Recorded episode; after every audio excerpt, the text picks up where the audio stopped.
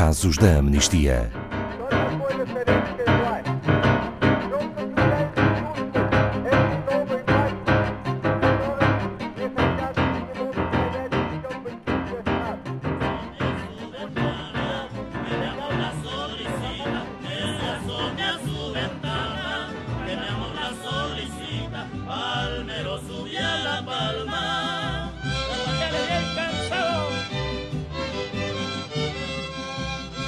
Estar no sítio errado, à hora errada.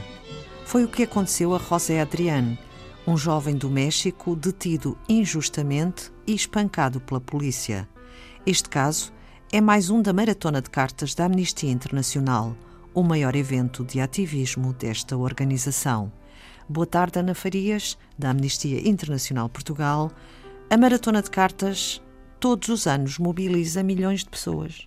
Boa tarde, Ana Paula. Boa tarde a todos os ouvintes que nos acompanham. E é verdade, todos os anos a Maratona de Cartas mobiliza milhões de pessoas e este ano, com uma edição inteiramente digital, queremos ter ainda mais pessoas a acompanhar-nos. Isto porque qualquer pessoa pode assinar e partilhar o caso da Maratona de Cartas como amigos, familiares, através das suas redes sociais e assinar os 5 casos que selecionamos. O que hoje aqui trazemos é o do jovem José Adriano, mexicano, que na verdade viveu um verdadeiro pesadelo.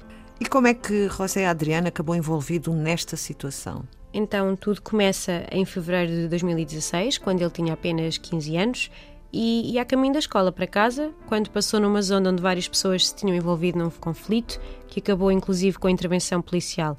Nessa altura, José Adriano passava simplesmente no caminho para casa, e porque houve pessoas que tiraram pedras contra o carro-patrulha que o danificaram, as forças de segurança avançaram e José Adriano foi apanhado no meio desta confusão.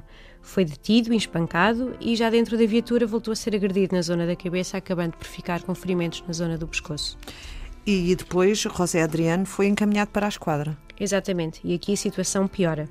De acordo com o próprio, foi novamente agredido e preso no teto durante meia hora. Além destes maus tratos, houve alguma acusação contra este jovem? No relatório policial diz que foi detido por vandalismo e danos a um veículo policial, apesar de José Adriano negar tudo, uma vez que ele ia apenas do caminho da escola para casa. No entanto, foi pressionado a considerar-se culpado pelos danos no carro-patrulha e a polícia alegou também que desconfiava que ele tinha droga na mochila, mas a verdade é que não só nada foi encontrado, como foram apresentadas 0 provas. Como se resolveu a situação? Os pais acabaram por chegar a um acordo com as autoridades, foram obrigados a pagar uma multa demasiado avultada para as suas possibilidades financeiras. No momento em que foi acordado este pagamento, o José Adriano foi liberto e a família viu-se obrigada a pagar em prestações e a contar com a ajuda de outros familiares e amigos para o fazerem. José Adriano não é um jovem como a maioria, tem necessidades especiais. É verdade. Quando o José Adriano frequentou o ensino pré-escolar, os professores identificaram uma necessidade educacional especial, sobretudo ao nível da aprendizagem e da fala. Contudo, isto foi o que os professores disseram, porque ele nunca foi diagnosticado com precisão. Hoje, com 18 anos, é verdade que tem algumas dificuldades em compreender o que lhe está a ser dito, mas porque tem também um problema de audição. Neste momento continua a precisar urgentemente de um diagnóstico correto e do devido tratamento. O lugar onde tudo isto aconteceu é problemático. José Adriano vive com os seus pais e o irmão mais novo no estado de Yucatán, no México, que é uma pequena comunidade com cerca de apenas 5.000 habitantes e a maioria de origem maia. E são várias as vezes em que sabemos de notícias de vandalismo, violência e problemas com drogas. As detenções arbitrárias são comuns? Sim, no México sim. Nós temos vários relatórios e investigações feitas nesse sentido e é uma realidade que constitui um ponto de partida para outras violações de direitos humanos, como o próprio experienciou, desde a tortura a maus-tratos. Além disso, temos também evidências de que existem execuções extrajudiciais e desaparecimentos forçados. O que já foi feito para obter justiça neste caso, Ana Farias? A mãe de José Adriano é muito vocal neste sentido. Ela diz em amplos pulmões que exige justiça e não vai parar até que isso seja feito. E foi por isso que a família apresentou uma primeira queixa na Comissão de Direitos Humanos do Estado em questão, com o apoio de algumas organizações não-governamentais no terreno, a que a Amnistia Internacional se juntou.